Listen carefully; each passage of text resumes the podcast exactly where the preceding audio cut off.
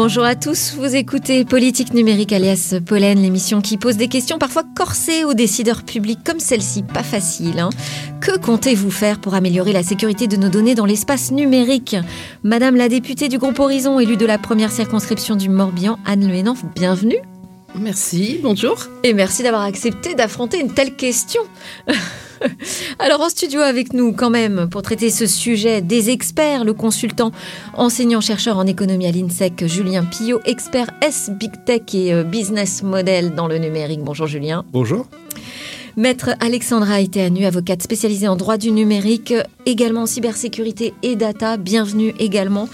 Et nous rejoindra normalement Jean-Noël de Galzin, le, un des grands représentants finalement, un des acteurs français de la cybersécurité, s'il arrive à temps. Anne Le au sein de l'Assemblée nationale, vous siégez dans la commission de la défense et des forces armées. Vous êtes co-rapporteur notamment de cette mission d'information flash sur les défis de la cyberdéfense. Je me disais là en ce moment avec la guerre en Ukraine, ce conflit Israël-Hamas, on manque pas de défis en matière de cyberdéfense. Hein. Oui, heureusement la France vient pas de découvrir quand même qu'il est, il est grand temps de s'y, intéresser. On y travaille depuis longtemps. Il y a eu des lois.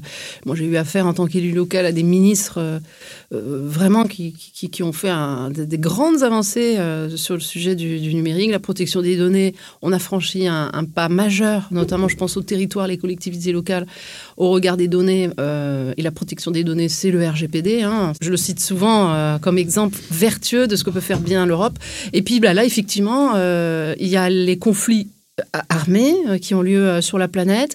Il y a d'autres d'autres choses plus latentes.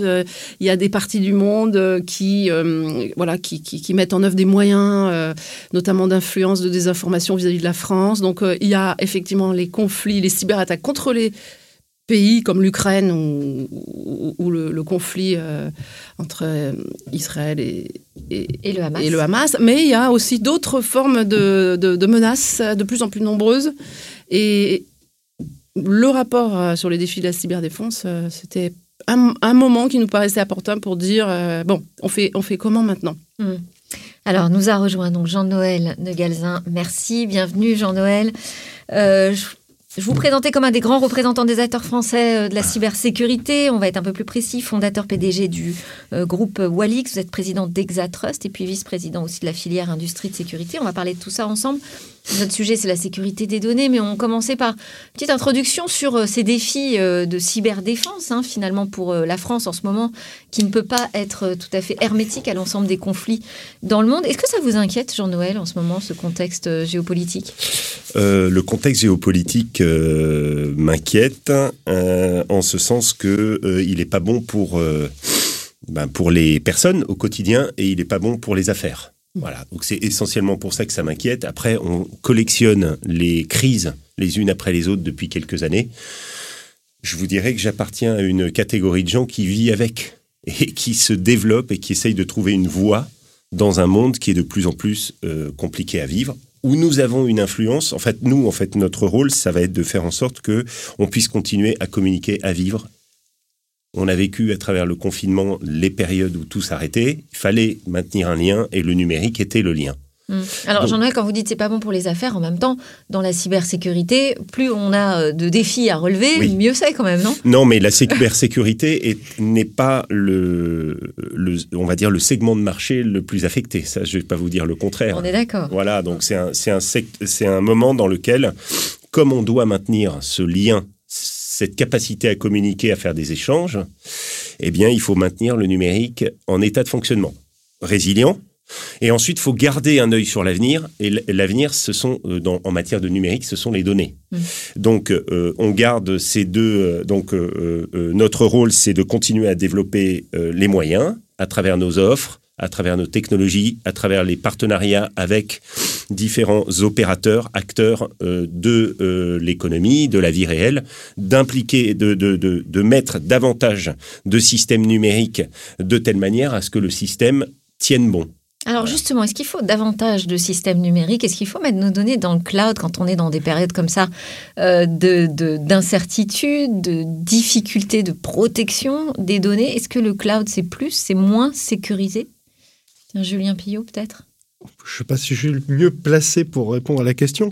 Euh, moi, ce qui... Parce qu'il y a quand même cette volonté euh, de l'Europe d'accélérer hein, sur euh, le cloud. On nous dit on met pas assez nos données dans les nuages aujourd'hui, il faut qu'on aille plus, plus vite là-dessus. Bon, c'est un défi business, mais en matière de sécurité, est-ce que c'est une bonne voie?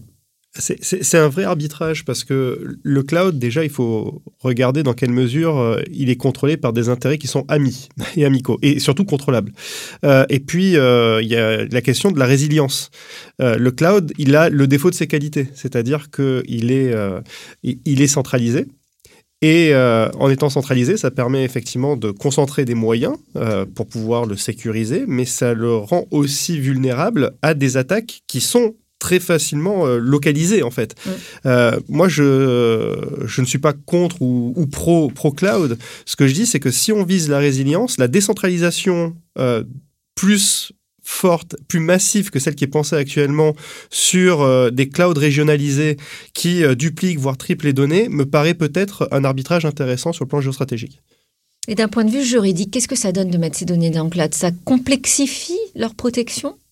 Alors, je pense qu'on assiste un peu à un double courant parce que d'un côté, il y a, y a l'État qui, euh, avec ses propres services, euh, incite à euh, mettre les données dans le cloud. On pense notamment à la politique cloud au centre. Et d'un côté, on a un autre mouvement qui, qui apparaît, qui est de plus en plus important, qui veut défendre une certaine souveraineté. Et aujourd'hui, on sait que la plupart des acteurs cloud sont américains, étrangers, en tout cas très rarement européens. Et ça pose des questions euh, en termes euh, de législation, de loi, parce qu'on sait qu'aux États-Unis, notamment, il y a une législation qui est très euh, décrite en ce moment qui s'appelle bah, la loi FISA, Foreign Intelligence Security Act. on parle aussi du Cloud Act. Donc, c'est des lois américaines qui permettent aux autorités américaines une certaine ingérence dans nos données, euh, dans les données des citoyens européens. Et donc toute la question est, oui, il faut accéder à un cloud. C'est important aujourd'hui d'avoir recours au cloud, mais il faut trouver un moyen de sécuriser les données des citoyens européens et de mettre en place euh, des mesures législatives, mais aussi des mesures techniques et organisationnelles. C'est ce qu'on va voir. La loi aujourd'hui n'est pas suffisante, en tout mm. cas. Anne Le sur cette euh, politique du cloud au centre hein, mm. de, l'État, est-ce qu'il vous semble qu'on y va suffisamment prudemment? Alors, il y a eu la loi euh, SREN, dite SREN, hein, euh, sécuriser, réguler l'espace numérique. Moi, j'étais rapporteur du titre 3 qui parlait du cloud. Et je peux vous dire que ça a donné lieu à des discussions en amont, que ce soit avec les industriels, avec des administrations. Donc, c'était mon titre. Donc, euh, autant vous dire que l'article 10 bis A, il a été voté euh, et je l'ai porté fortement. Euh, Alors on attend quand même toujours le, retour de la navette. Euh, Alors c'est fait. On a, on a, reçu, nous avons reçu l'avis circonstancié de, de Bruxelles. Qu'est-ce que ça donne sur ce point? Alors sur mon titre, il y a RAS. Pas de modification? Non, parce qu'en fait, moi j'ai choisi avec Jean-Noël Barrot vraiment de coller au Data Act et le Data Act au niveau européen. Et ce sera toujours le cas. Il faut bien qu'on comprenne que l'avenir finalement numérique pas dans tous les secteurs, hein, bien sûr, mais l'avenir numérique, le cloud, la protection, euh, la cybersécurité, euh, ça se va jouer au niveau européen. On a des vrais champions en France. Nous, notre objectif en tant que politique, c'est finalement d'accompagner la filière. Et quand j'ai fait passer le 10 bis A, euh, qui était donc d'appliquer dans la loi une, une, circulaire qui était celle de la première ministre, qui s'appelle Cloud au centre, c'est pour moi un premier pas vers la souveraineté numérique des administrations publiques.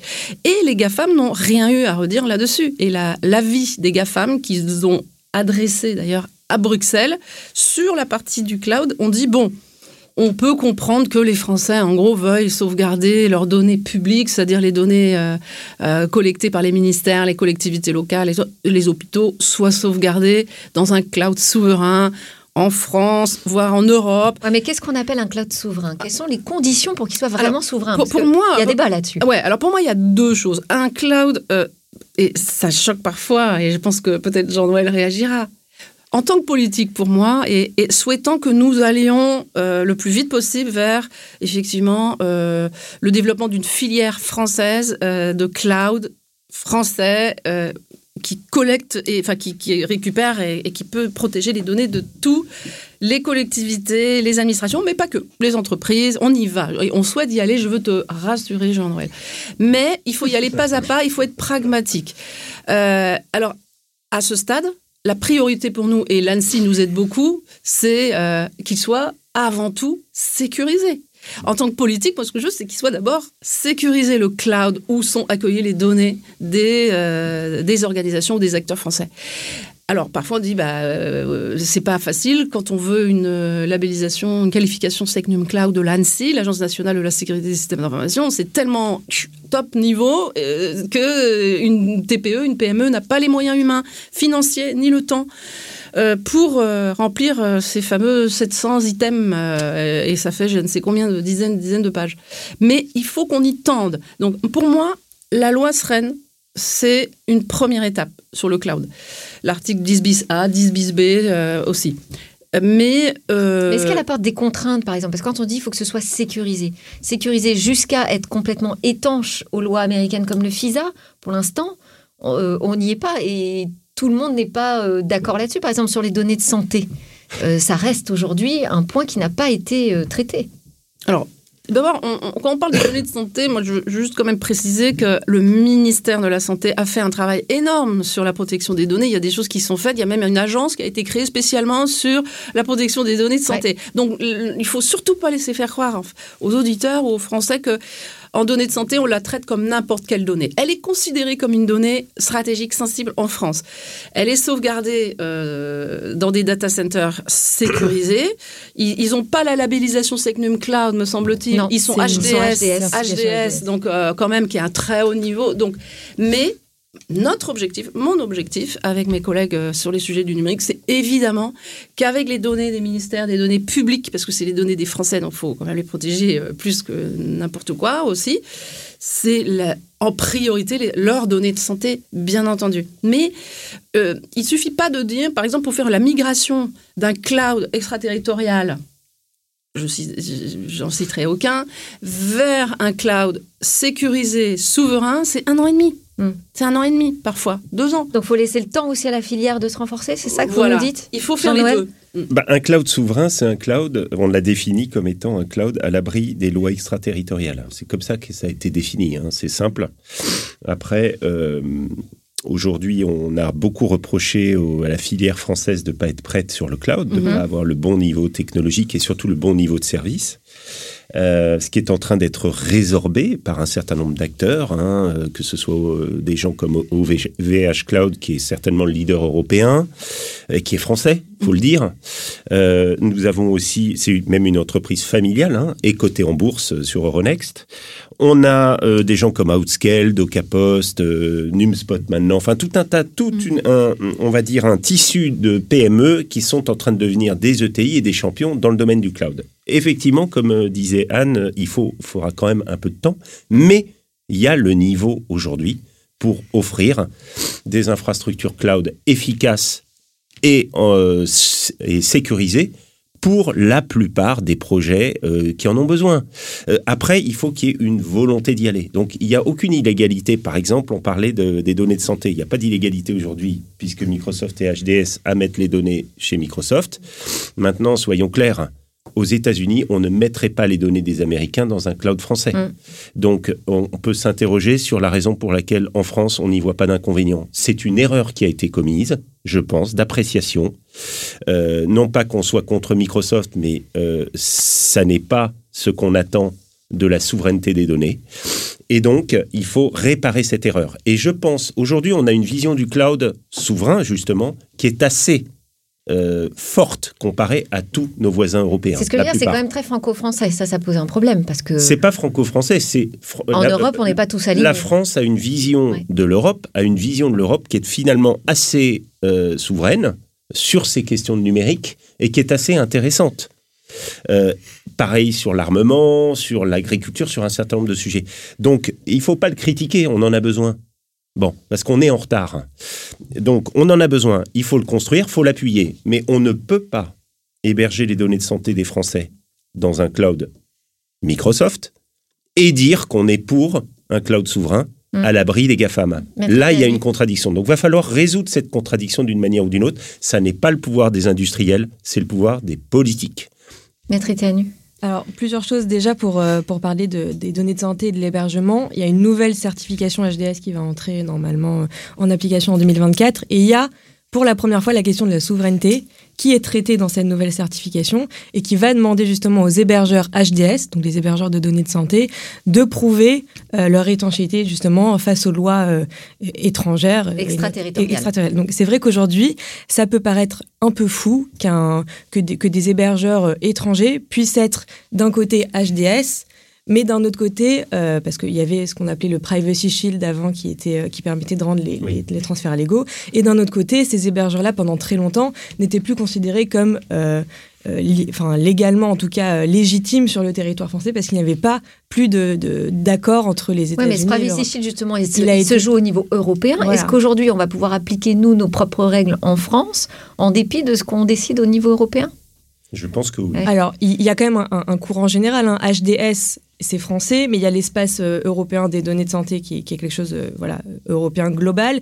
Et dans cet espace, dans, donc dans ce règlement qui va encadrer cet espace, il y a aussi la question de la souveraineté qui est, qui est traitée. Il faut quand même dire qu'au niveau européen aujourd'hui, dans, dans, la plupart des règlements et des directives, etc., il y a, il y a quand même cette volonté et, et, ce, souci de protéger les données des citoyens européens euh, face aux règlements. Alors il y, a, il y, a, le souci de la protection mm. de nos données parce que c'est de la donnée sensible, parce que c'est notre vie privée aussi. C'est important dans l'espace numérique de dire qu'on peut encore conserver une vie privée.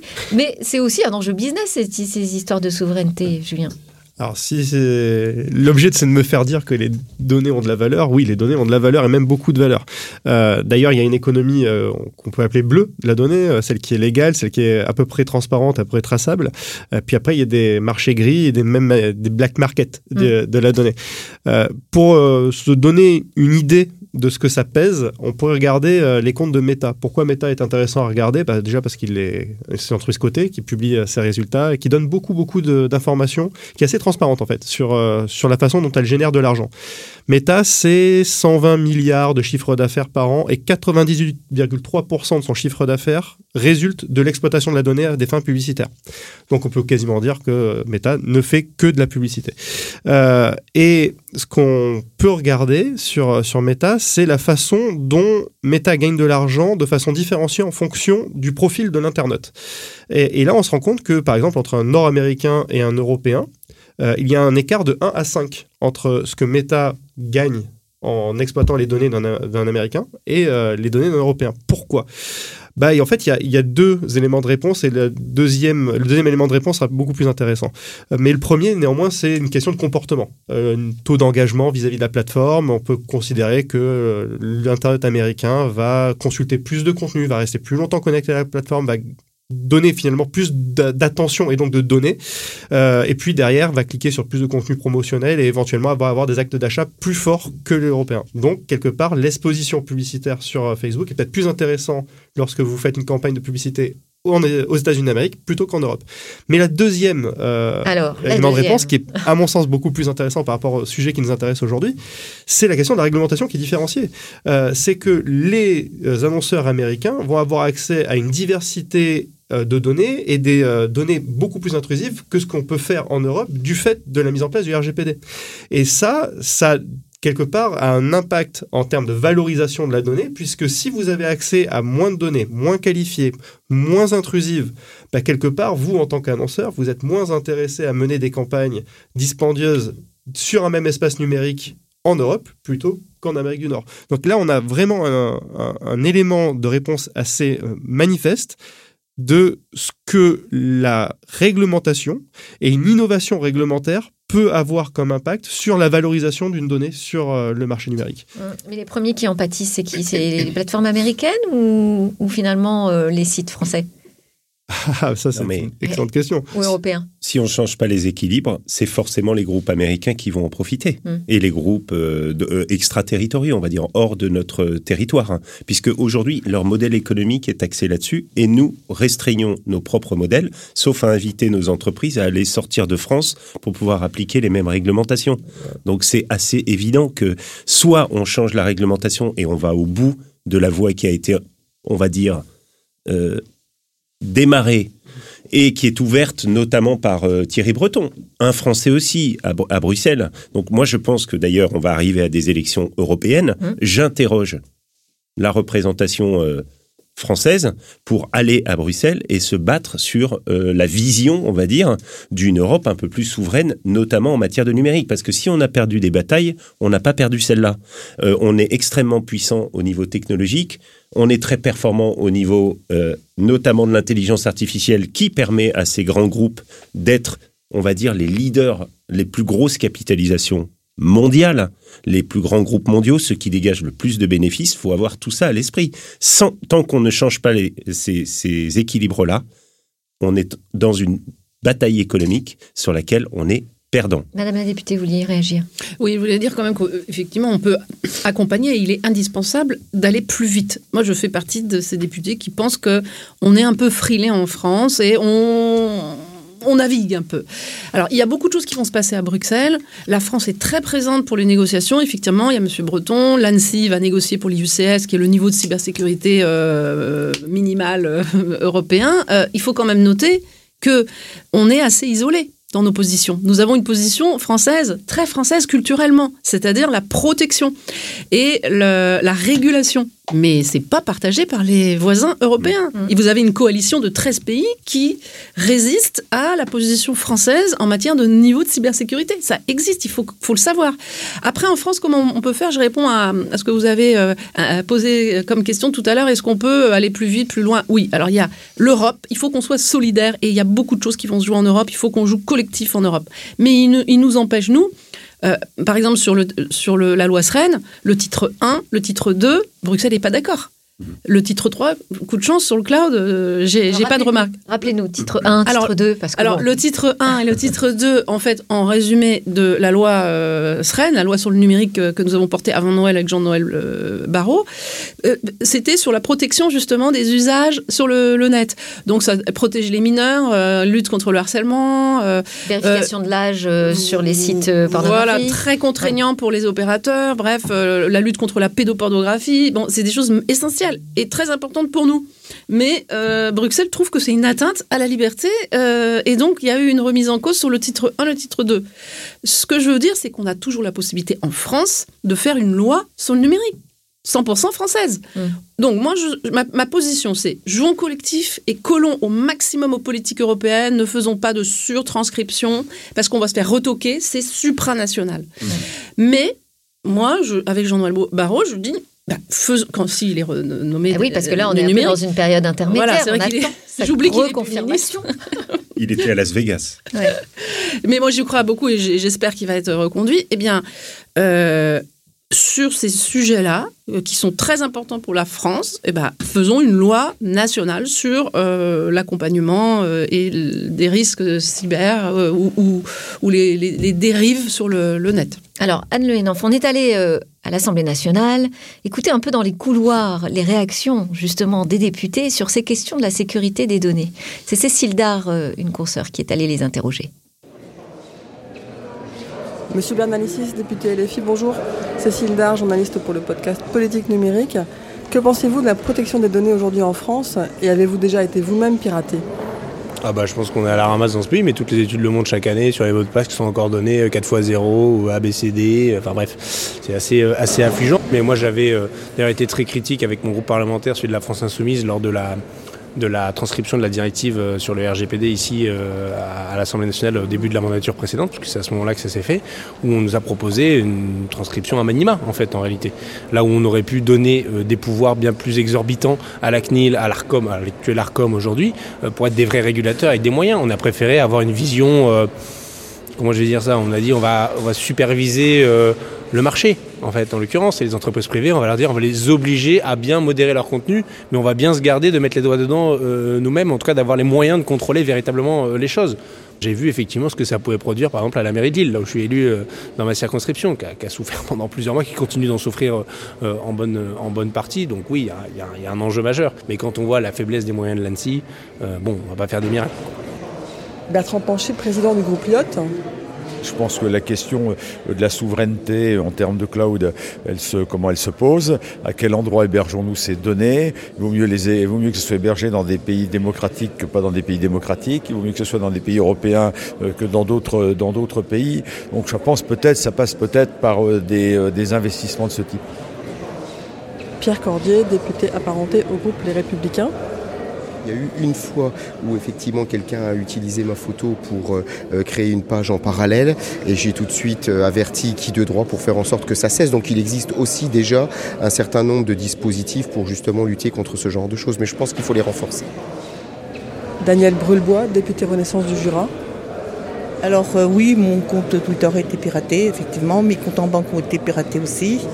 Et il faut être vraiment très vigilant et je pense que faudrait qu'on se prémunisse de, toutes ces escroqueries. Et en particulier, je pense qu'il y a quelque chose à faire sur le prélèvement CEPA. Parce qu'à partir du moment où on a signé un prélèvement CEPA, si euh, des malhonnêtes euh, s'en saisissent, ils peuvent, euh, ils peuvent voilà, vous prélever autant qu'ils le veulent. C'est compliqué parce que je pense qu'on a quand même encore des choses à faire pour protéger nos concitoyens.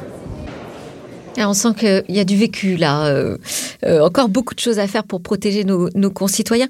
Est-ce que vous êtes d'accord avec votre collègue euh, LFI pour dire qu'on est à la ramasse sur la sécurité des données? Alors, j'utiliserai évidemment pas ce mot-là, mais je suis, je partage sa position. Je viens de faire un rapport dans le cadre de la commission de la défense avec un de ses collègues, hein, le député LFI de Rennes, avec qui je travaille depuis six mois sur le sujet des défis de la cyberdéfense. On a fait un travail énorme et 6 défis, 35 propositions, dont certaines que M. De, vient, de, vient de citer. Il est évident qu'il faut qu'on aille beaucoup plus vite. Et moi, je suis même favorable à de la contrainte.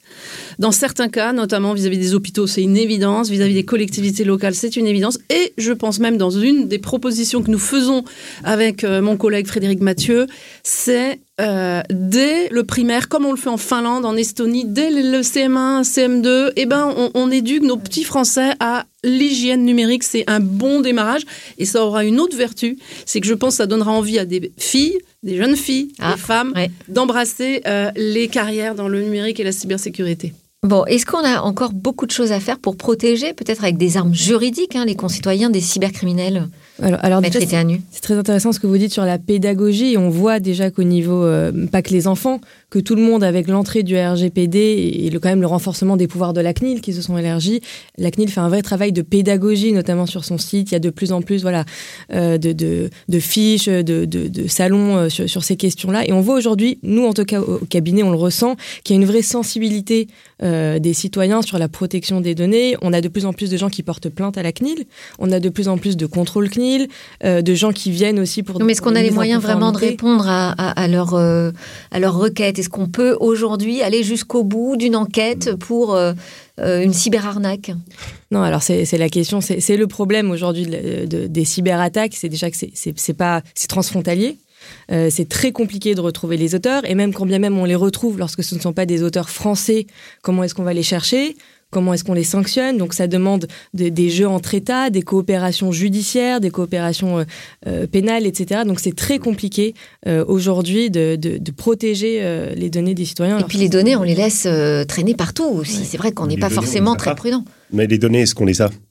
Il y a un vrai sujet. Là, il y a un, choix de société, encore une fois. Hein. Il y a une LPM, par exemple, loi de programmation militaire, qui donne maintenant plus de pouvoir à l'ANSI notamment et à nos organes pour faire du contrôle et remonter à la source des données, essayer de résoudre les affaires criminelles. C'est quand même le but, hein. les mm. fraudes, les affaires criminelles, qui sont irrésolues aujourd'hui, mm, hein, mm. soyons clairs, hein. pour, euh, je sais plus, 90 ou 92% On voit passer maintenant régulièrement quelques arrestations, mais oui, mais c'est C'est rien, c'est vraiment euh, Par rapport à marginal.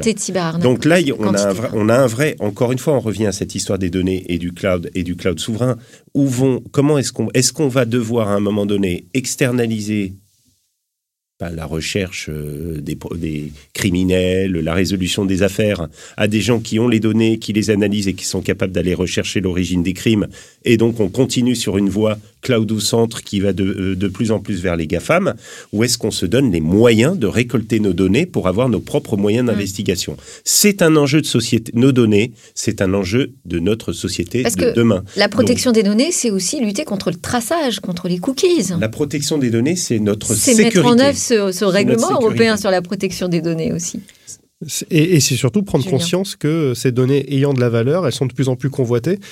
Il y a l'ITFC, qui est un institut américain qui est spécialisé dans la, traque euh, des fraudes et surtout des, cyberattaques, euh, qui a révélé quand même qu'en 2023, il y a eu une explosion du nombre de cyberattaques, le nombre de fuites de données. Euh, alors, il s'occupe surtout de, ce qui se passe au niveau américain, mais je pense qu'on peut le prendre comme proxy de ce qui se passe un petit peu au niveau mondial. Dès le mois d'octobre de l'année dernière, on avait déjà dépassé en nombre, en, quantité, le nombre d'attaques euh, et d'actes de cyber-malveillance euh, par rapport à l'année précédente. On était à plus de 3000, sachant que tous les cas là-bas ne sont pas déclarés en plus, Mm. puisqu'il n'y a pas d'obligation euh, aux États-Unis de déclarer euh, les fuites de données euh, non sollicitées, euh, contrairement à ce que le RGPD peut imposer par exemple en, en Europe. Et là où ça devient extrêmement intéressant, c'est aussi de regarder la nature des données qui sont convoitées. Évidemment, les données financières sont les données les plus convoitées, mais arrivent de suite derrière euh, les données de santé. Ce qui fait écho à, à ce dont on parlait tout à l'heure. Alors moi j'ai bien aimé, Maître Itianu, euh, ce que vous avez publié, un article dans Expertise des systèmes d'information. Oui. Méta, payer ou être ciblé, qui ne dit mot consent. Ouais. On a un vrai sujet quand même sur le, le traçage des plateformes. Oui, je rebondis sur ce que vous disiez tout à l'heure. En fait, ces plateformes-là, elles ont très bien compris le jeu du RGPD. Elles ont très bien compris aussi comment les gens réagissent euh, face à ce jeu-là. Et donc aujourd'hui, tout simplement, Meta, donc c'est Facebook, Instagram, etc., propose à ses utilisateurs deux options. Soit d'avoir une, navig- une navigation payante avec un abonnement par mois, soit d'avoir une navigation gratuite en échange de leurs données pour euh, ciblage publicitaire. Il faut dire le, le tarif quand même euh, payant, c'est très très cher. Ouais, ouais, Ce qui est proposé, c'est Ouais, ouais, complètement. euh, c'est c'est euh, mo- c'est 15 euros, euh, je crois que c'est 15 euros par mois, 12 euros et quelques, euh, 12, 12 euros par mois. c'est-. Donc il faut être riche aujourd'hui, on peut le dire, hein, pour euh, protéger, euh, c'est pour, pour avoir le luxe de, de oui, protéger enfin, on peut même données. ces considérer que c'est pas un vrai choix qui est Non, offert. Complètement, c'est pas un vrai choix. C'est pas ce qu'on appelle un consentement libre et éclairé. C'est ce que demande le RGPD aujourd'hui, effectivement. Et il y a, aujourd'hui, il y a une action en justice qui est menée par euh, Max Schrems Ouais, par contre ce, ce procédé d'ailleurs. Ouais, en urgence d'ailleurs. Bon, après, toutes ces plateformes du numérique, euh, elles ont joué transparent. Enfin, depuis euh, des années, elles nous ont dit euh, attendez, la vie privée, Oui. c'est terminé. Oui. Euh, L'anonymat, ça n'existe plus. Donc, euh, on, on fait un peu, là, on découvre finalement quelque chose qu'on nous a annoncé il y a plus de dix ans. Bah, Je pense qu'en tous les cas, nous, notre sujet, ça va être de faire en sorte qu'il y ait des alternatives. Voilà. En tous les cas, le sujet de l'industrie et pourquoi l'industrie Mm. est mobilisée aujourd'hui. Et c'est pour ça qu'on a besoin de poursuivre ce qui a été entamé euh, euh, dans, euh, avec euh, le gouvernement depuis quelques années maintenant, à travers le Conseil national de l'industrie, etc. On a créé des filières, donc les filières industrie de sécurité. Filière, maintenant, il y a une nouvelle filière qui va éclore, qui s'appelle les solutions numériques de confiance, où là, on a réuni autour de Michel Paulin, on est un certain nombre à avoir mis en place une, euh, une, euh, un groupement d'industriels qui travaillent dans l'intelligence artificielle, qui sont les fleurons de l'intelligence artificielle, du cloud, de la réalité virtuelle, du quantum computing. Mais en quoi ils sont On de par- confiance alors? Alors, euh, déjà, ce sont des acteurs industriels français au départ ou européens. Ça suffit ça pour donner confiance? C'est un, c'est un, c'est un point de départ. C'est un Mm. point de départ. En fait, quand on dit confiance, nous, on, on- on- on appelle ça ces solutions numériques de confiance parce qu'on a fait le choix de suivre euh, la définition du cloud de confiance, à savoir, ou du cloud souverain, à savoir, euh, à l'abri des lois extraterritoriales. Et nous, notre défi, au-delà du cloud au centre, euh, notre défi, c'est de créer des alternatives aux grands euh, leaders du cloud GAFAM qui soient euh, conformes et qui nous permettent de récupérer nos propres données et d'être à l'abri des lois extraterritoriales. C'est ça notre défi. Et d'être capable, avec ces infrastructures, ces nouvelles usines de cloud de confiance, de pouvoir héberger des intelligences artificielles, des applications à base d'intelligence artificielle pour la santé, pour euh, euh, tout un tas d'autres sujets qui soient justement à l'abri et qui, qui nous qui ressemblent à nos et qui respectent nos lois, qui soit aussi euh, capable de préparer l'ère post-quantique avec tous les risques qui en découlent en matière de sécurité nationale. Vous parliez d'avoir euh, la vie privée là euh, après euh, l'ère post-quantique, même ce qui était privé ne l'est plus. Donc euh, c'est tr- très important aussi de des acteurs du logiciel aussi qui vont adopter et mettre en place des solutions qui pourront ensuite être utilisées par les parlementaires que j'entendais tout à l'heure. Il faut avoir à l'esprit que euh, aujourd'hui, il y a une étude qui a été faite par Cybermalveillance et rendue au mois de décembre. Euh, le budget consacré à la cybersécurité euh, dans les collectivités, par exemple, c'est moins de 2000 euros. Mm. Bon, alors, avec moins de 2000 euros, on fait quoi? On fait pas grand chose, c'est le prix d'un PC. Donc, vous voyez ce que je veux dire? On a- Donc, moi, je crois qu'il va y avoir... Nous avons une nécessité globale d'aller vers des nouvelles plateformes, des nouvelles plateformes qui soient plus proches de nos règles de nos lois et dans lesquels, quand la loi est bravée, on peut revenir vers l'origine du problème. Je parlais de la LPM et des Il y a moyens. des, responsables sur, sur le sol national. On part d'assez loin, Mm. mais on va faire ce travail, on doit faire ce travail avec France 2030, avec les acteurs industriels et les utilisateurs et l'État, de construire ces alternatives, cette nouvelle industrie, enfin cette industrie d'un nouveau numérique qu'on a appelé numérique de confiance, mais c'est ça l'ambition. euh, fait référence euh, au budget euh, très faible de nos collectivités. Euh, ça nous met pas non plus dans une ambiance de confiance euh, avec l'arrivée des Jeux Olympiques euh, Paris 2024. On, on- Alors, moi, on voit honnêtement- les signaux d'alerte là sont au rouge. Non, euh, s'il y a, je pense, un événement sur lequel on est bien préparé au niveau cybersécurité, c'est les JO 2024, puisqu'on y travaille depuis des années. Et à tous les échelons, il y a un vrai écosystème. Et c'est du civil et du militaire. Les militaires, l'expertise militaire sera sollicitée, l'ANSI et aux Tout le monde est prêt. Donc, euh, je tiens à rassurer pour les JO 2024. Nous, on- notre objectif, c'est de voir l'après. L'expertise, l'anticipation que nous avons eue sur les JO 2024, il faut le, euh, je dirais, le pérenniser, Mm. le, le faire rayonner dans toute la société française après les JO. Il faut pas que ce soit un événement et que ça s'arrête là. Tout ce qui aura été acquis, civil, militaire, cet écosystème qui a travaillé, les industriels français, les politiques, le ministère de l'Intérieur, les gendarmes, les policiers, etc., il faut le rentabiliser et le diffuser derrière. C'est ce que je demande et c'est ce qu'on a demandé dans notre rapport cyberdéfense avec Frédéric être un gros dispositif qui va être mis en place pour tester notre résilience Exactement. avec des exercices. Ça, on peut, ça tient pas à l'année, ça. Enfin, au- Ah, si. au Il- quotidien. Il, le faudra. Il le faudra. Euh, C'est une nécessité. C'est même une nécessité vitale pour la nation.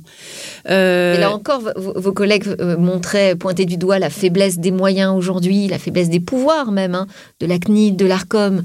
Euh, c'est une question de, Alors, de- de budget aussi. Alors on a renforcé, hein, on a renforcé les pouvoirs, notamment dans la loi sur le numérique, à l'Arcem, à l'Arcep, à l'Arcom. Ouais. Euh, on a introduit, et ce sera de plus en plus au niveau de l'Assemblée nationale et du Sénat, dans tous les textes, puisqu'il faut qu'on ait une approche dans la société sectorielle. Moi, je défends la- l'approche sectorielle de la cybersécurité. Euh, C'est comme moi, j'ai été euh, élu local depuis 2008 au numérique. Euh, nous, à Vannes, la ville d'où je viens et où j'étais première adjointe jusqu'à ce que je devienne députée, euh, le budget, c'était 10%. Mais si j'investis 10% dans la cybersécurité et la protection et dans le numérique, dans, euh, surtout la protection dans, euh, à la DSI de la ville de Vannes, c'est au détriment d'autres choses. Donc ce sont des choix politiques. Oui. On peut pas, les budgets, euh, ça se multiplie pas dans une collectivité. Moi, on m'a dit OK pour la cybersécurité, mais à budget constant. Donc j'ai choisi la cybersécurité et j'ai arrêté de faire du développement. Parce que vous faites partie de, de- de ces décideurs publics qui sont très sensibles à ce sujet, ce qui n'est pas le cas de tout le monde. C'est pas le cas de tout le monde. Je voudrais juste dire euh, à Jean-Noël, on vient de loin, Jean-Noël, mais je veux te dire que pour te rassurer qu'on va très vite, parce que euh, on a un écosystème et il faut absolument embarquer le politique là-dedans. Si, l'écosystème industriel, la recherche, euh, le juridique n'embarque pas les politiques, on va prendre du retard. Il y a Nice 2 qui arrive. C'est une goutte d'eau sur la Donc une cyberprotection. directive européenne qui va imposer des nouvelles obligations à tous, Ça toutes les pas. collectivités. Ça suffira pas, il va falloir aller beaucoup pas. plus vite. Ouais. Julien, une réaction Juste un tout petit contrepoint, parce que je suis un tout petit peu moins optimiste que vous sur la question. De Euh, quoi, justement, des, JO 2024 ou... Pas des JO 2024, parce que là, je, je pense qu'effectivement, on a une concentration de moyens euh, à la fois financiers et techniques euh, assez exceptionnelle, mais il ne faudrait pas justement que cette exception euh, nous masque la réalité des choses. Parce que ce que disait Jean-Noël est tout à fait euh, juste et pertinent. C'est tout un écosystème euh, qui part de l'infra, qui passe par euh, des grandes plateformes numériques, beaucoup d'intermédiaires, euh, et puis euh, à la fin, il y a des utilisateurs humains, et puis il y a des utilisateurs humains en entreprise, des codeurs, etc.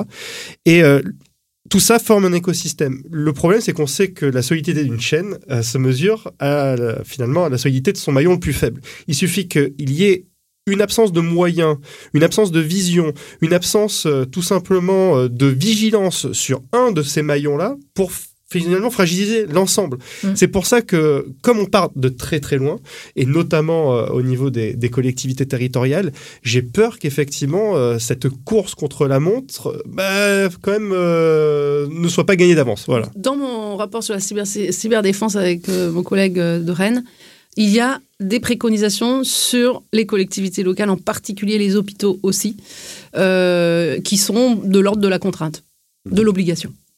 Ça me rassure. Alexandra, vous formez, vous, au ministère des Armées, euh, Oui. à ces questions Oui. de, de data de data, cybersécurité. souveraineté. Et il y a quelque chose qui était intéressant, je rejoins ce que vous dites déjà, il y a NIS 2 qui est très important, on n'en parle pas assez, on parle beaucoup du RGPD, mais on parle pas assez de NIS 2, Mm. qui est au-delà de la donnée personnelle, c'est la data en général qui est protégée.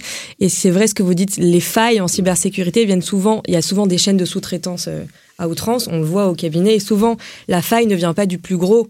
Euh, elle vient souvent du sous-traitant, du sous-traitant, parfois qu'on ne connaît même pas.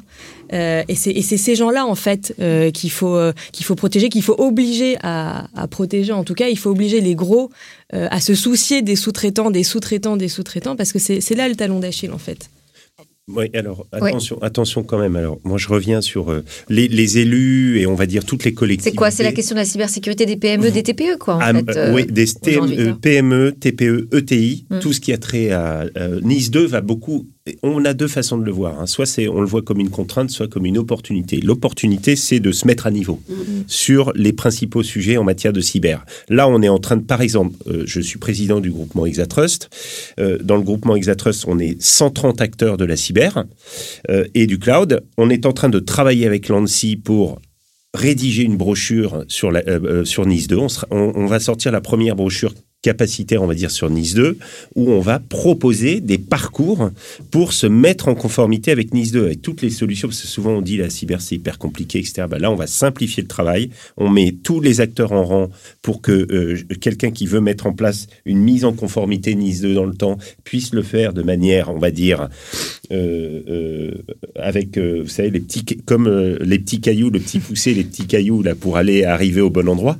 Donc, on, La on- technique des petits pas. on se mobilise, on, se, on va se mobiliser pour le faire et on la, on la présentera au FIC. Anne, vous êtes invitée à venir euh, la voir au FIC, au Forum In Cyber, en mars, où on la délivrera euh, à tout le monde. Pour, donc Nice 2, il y a une grosse mobilisation euh, sur le sujet. Mais sur ce qu'on disait juste avant, je pense qu'il y a en tous les cas une chose qu'il faut euh, avoir en tête et où les élus et les territoires ont énormément de responsabilités, c'est les gestes du quotidien. Ok, quand j'achète des tablettes, des téléphones mobiles, etc., je paye combien? Ça vaut très cher, hein, tous ces équipements-là.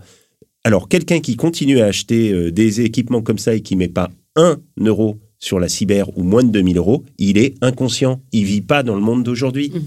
Voilà. Donc, il faut que les gens prennent conscience que la cyber est, un, est indissociable du numérique. C'est l'oxygène du, l'oxygène du numérique. On ne peut pas vivre sans oxygène. Eh ben, on ne peut pas vivre numériquement sans cyber. Voilà, c'est je- indispensable. Je dirais même plus, Lénan. euh, et c'est une, c'est une proposition que je vous fais à, à Exatrust, c'est que dans euh, les collectivités locales, les hôpitaux, euh, il y a les marchés publics. Oui. Il faut absolument aider l'acheteur public à concrétiser par écrit Oui. cette cybersécurité by design. Ok, je vais acheter ce logiciel-là pour tel euh, usage de la petite enfance, mais il doit être cybersécurisé. Les élus locaux ne savent pas écrire ça. Donc il faut leur mâcher le travail et leur dire, dans un marché public, si vous voulez protéger les données que vous allez collecter sur le service petite enfance, c'est un exemple. Voilà comment vous devez rédiger votre marché public. Et là, je pense qu'on fera un grand pas. Et ça, c'est pas interdit. Autant on n'a pas le droit de dire achetez français, mais on pourra dire euh, j'achète votre produit si il est cyber sécurisé. Eh ben voilà une très bonne idée. Oui, Julien. Bon, juste pour, pour compléter, euh, les euh, dépenses en cybersécurité augmentent. Elles augmentent même de façon extrêmement forte à l'échelle internationale. On, on est euh, au-delà des 300 milliards par an actuellement au niveau mondial. Le problème que moi je perçois ou je crois percevoir, c'est que euh, finalement ce sont surtout les très grosses entreprises qui sont déjà les mieux armées sur le plan technique, Mmh. sur le plan humain et sur le plan juridique aussi pour faire valoir leurs droits en cas de- d'acte de, cybermalveillance à leur rencontre, qui euh, s'équipent de la façon la plus sérieuse. Donc je reviens à mon histoire de chaîne tout à l'heure, mais si dans la chaîne de sous-traitance euh, il y a des failles, elles seront allées à chercher et elles seront Il trouvées. y a des obligations maintenant hein, qui vont s'imposer justement hein, vis-à-vis de la sous-traitance. euh, vous avez tout à fait raison de dire ça, et sachez en tous les cas, hein, dans Nice 2. pour travailler avec euh, un 15 certain nombre de grands groupes, la sécurisation de la chaîne de, la sous- de, la chaîne de sous-traitance est une des priorités Mm. stratégiques de la plupart des grands groupes. hein. Je pense à l'aéronautique, Mhm. je pense à l'automobile, les transports, euh, l'énergie, dans toutes les filières comme ça sensibles. Et Nice 2 va beaucoup appuyer sur cette notion du maillon le plus faible et la chaîne de sous-traitance. Et Ah. le deuxième problème qui vient de suite après, c'est euh, la nature des actes de cybermalveillance. Euh, je parle de la nature technique. Ce que j'ai retenu du rapport de l'ITFC, auquel je me réfère de nouveau, c'est la recrudescence d'attaques en mode zero day, c'est-à-dire en fait euh, l'exploitation de failles Ouverte de failles qu'on ne connaissait qu'on pas. ne connaissait pas, Ouais. que les développeurs eux-mêmes, les promoteurs des solutions de cybersécurité ne connaissaient pas. Euh, donc là, ça veut dire quoi? Ça veut dire que finalement, les personnes qui ont l'expertise technique pour nous protéger face aux, euh, bah, aux actes de, cy- de cybermalveillance ont un temps de retard par rapport aux hackers. Mm. Et ça, je pense pas qu'on puisse changer quoi que ce soit, ça. Oh, bah, voilà, on peut pas terminer sur cette Ah. note si pessimiste parce qu'on a quand même des talents en matière de cyber qui bossent aussi du bon côté de Bien la sûr, force. On a les white hackers, on a Voilà. les, les blue teams. euh, ouais, et il faut les encourager red les bug bounty aussi. On a créé un modèle, le, le bug bounty en et l'utilisation, euh, je voulais terminer sur ça. Il faut Ouais. encourager l'utilisation d'outils de chiffrement. Voilà, euh, partout. Voilà, notamment pour les communications sensibles. Alors, je voulais savoir si, Madame Le Hénor, vous étiez au courant euh, du fait que Gabriel Attal serait revenu sur la circulaire euh, d'Elisabeth Borne pour euh, obliger les, euh, non, Je les ne membres du gouvernement à utiliser je- la messagerie Bon, Je, je ne sais pas. C'est paru en Euh, entrefilet dans le Parisien, mais on attend la confirmation. Je, je ne sais pas.